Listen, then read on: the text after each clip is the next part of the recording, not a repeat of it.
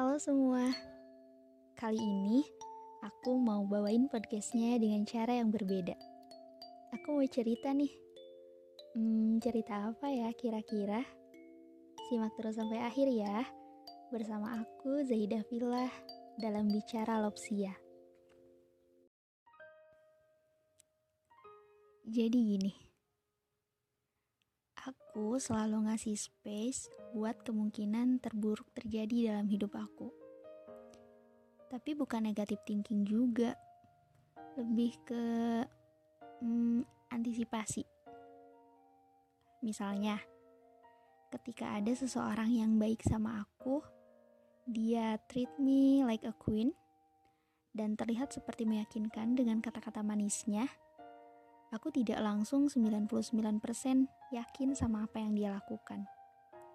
Karena aku percaya kalau hidup itu ada fasenya di atas dan ada fasenya kita di bawah. Begitupun manusia, nggak akan selamanya dia ngelakuin hal-hal manis ke kita.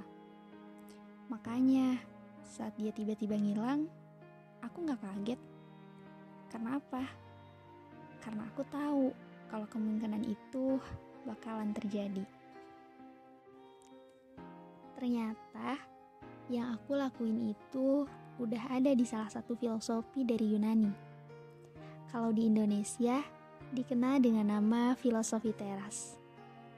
Dalam filosofi teras, ini dinamakan dengan premeditatio malorum. Artinya, memikirkan hal-hal buruk terjadi premeditatio molarum ini beda dengan kekhawatiran berlebih. Karena dalam premeditatio malorum kita masih bisa mengenali bahwa peristiwa tersebut ada di luar kendali kita dan kita bisa memilih bersikap rasional. Kayak kasus aku tadi. Saat aku merasa ditinggalkan, kenapa aku bilang merasa? Karena mungkin cuman aku aja ngerasa ditinggalin dia gak bermaksud kayak gitu. Jadi aku bilang aku yang merasa ditinggalkan. Nah dalam situasi ini aku punya dua pilihan. Yang pertama aku bisa nyalahin keadaan atau bahkan diri aku sendiri karena gak bisa mengendalikan rasa. Atau yang kedua aku bisa menerima keadaan dengan alasan manusia bisa berubah. Dan akhirnya, aku gak nyalahin siapa-siapa. Aku gak nyalahin dia karena ketidakmampuan dia dalam menjaga rasa percaya seseorang. Dan aku juga gak nyalahin diri aku sendiri karena gak mampu untuk mengendalikan rasa berharap berlebih.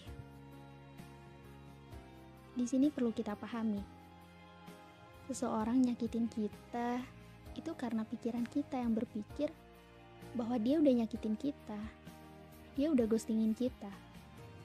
Kita masih bisa mengendalikan itu loh.